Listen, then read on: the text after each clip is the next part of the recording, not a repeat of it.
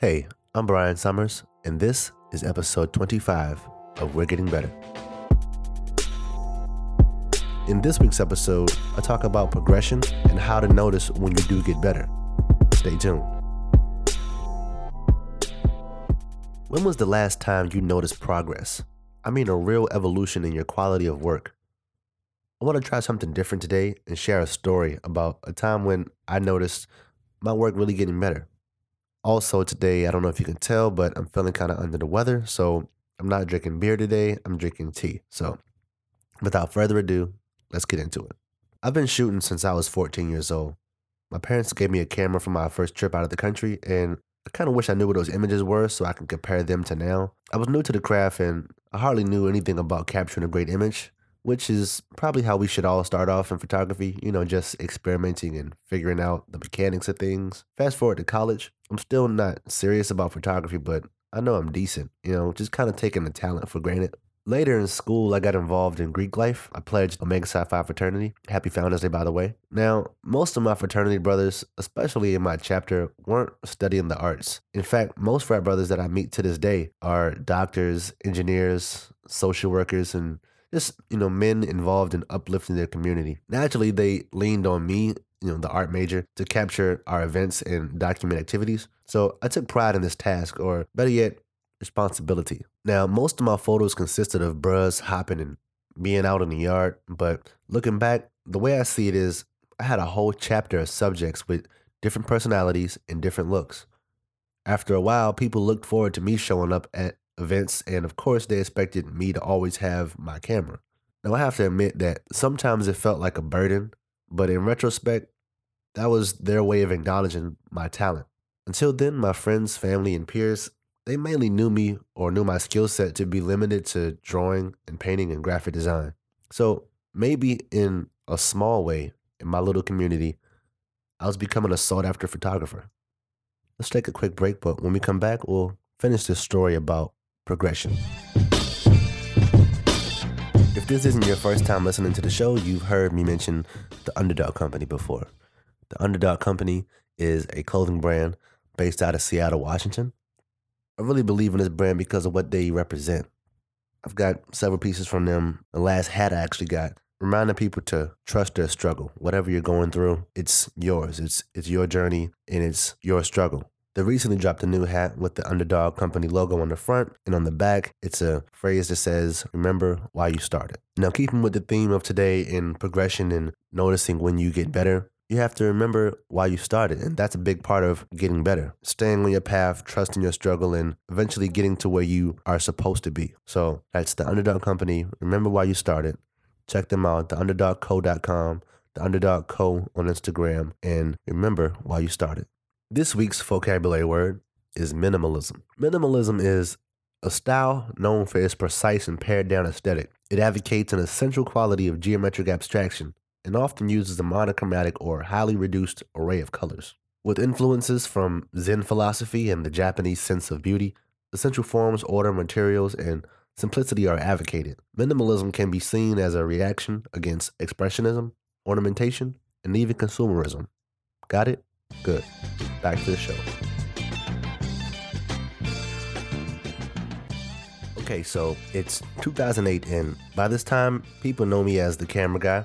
I'm working for my school paper as a designer, but occasionally I'm contributing images for print. I'm shooting everything from sports to amateur models. I meet Thomas Wilson by this time, see episode 21, and we start shooting together more consistently. We start experimenting with lights and editing techniques, and at the time, almost every person we shot had to have super smooth skin to the point where the people didn't look real anymore. It was a learning experience one that actually made me not like shooting people anymore, more specifically, models. I fell back from photography to pursue film and video production for a while. That probably gave me enough time to breathe and really pay attention to storytelling through imagery. Someone on the line, I made a conscious effort to limit the amount of editing in my photos. When photography came back into my life and trumped video, I had developed a better idea to approaching my subjects. People had to look real. A blemish or something non distinct can be removed, but I'm not making butts bigger. I'm not making a larger person small. And I'm not making you look like Beyonce. You are you and you are beautiful. That became my philosophy. Fast forward to 2015, Northeastern University's homecoming. I didn't take many photos, but I spoke to a lot of people I haven't seen in a while. People that have been following my progression since at least 2007. There were so many compliments and expressed love that it forced me to not only see the level of support I have, but that I indeed gotten better, a lot better. Sometimes you have to step back to see the bigger picture.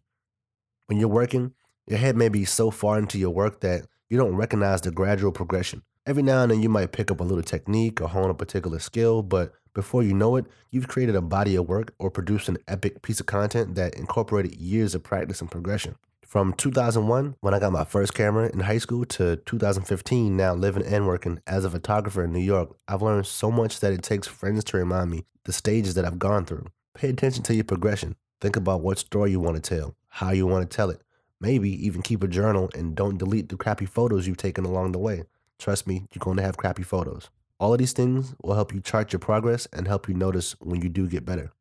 So I hope that story into my own progression was insightful and left you with a relatable perspective. Now, if you're in New York and free this Friday from 12 to 1 p.m., we're back at Adorama. This time we're talking to international photographer Matteo Scaglione. I'm excited because Matteo is rarely in the States. Now, for him to take out time of his crazy schedule to talk to us, it's just an honor. So this Friday, 12 to 1 p.m., come through and hang out at Adorama on 42nd West 18th Street. And most importantly, let's get better. This week in Tech Briefs, a new light source from LumeCube. Designed to capture the night, the LumeCube is a one and a half inch light source that you can sync with your iPhone or Android smartphone via Bluetooth. You can sync up to five cubes using the app.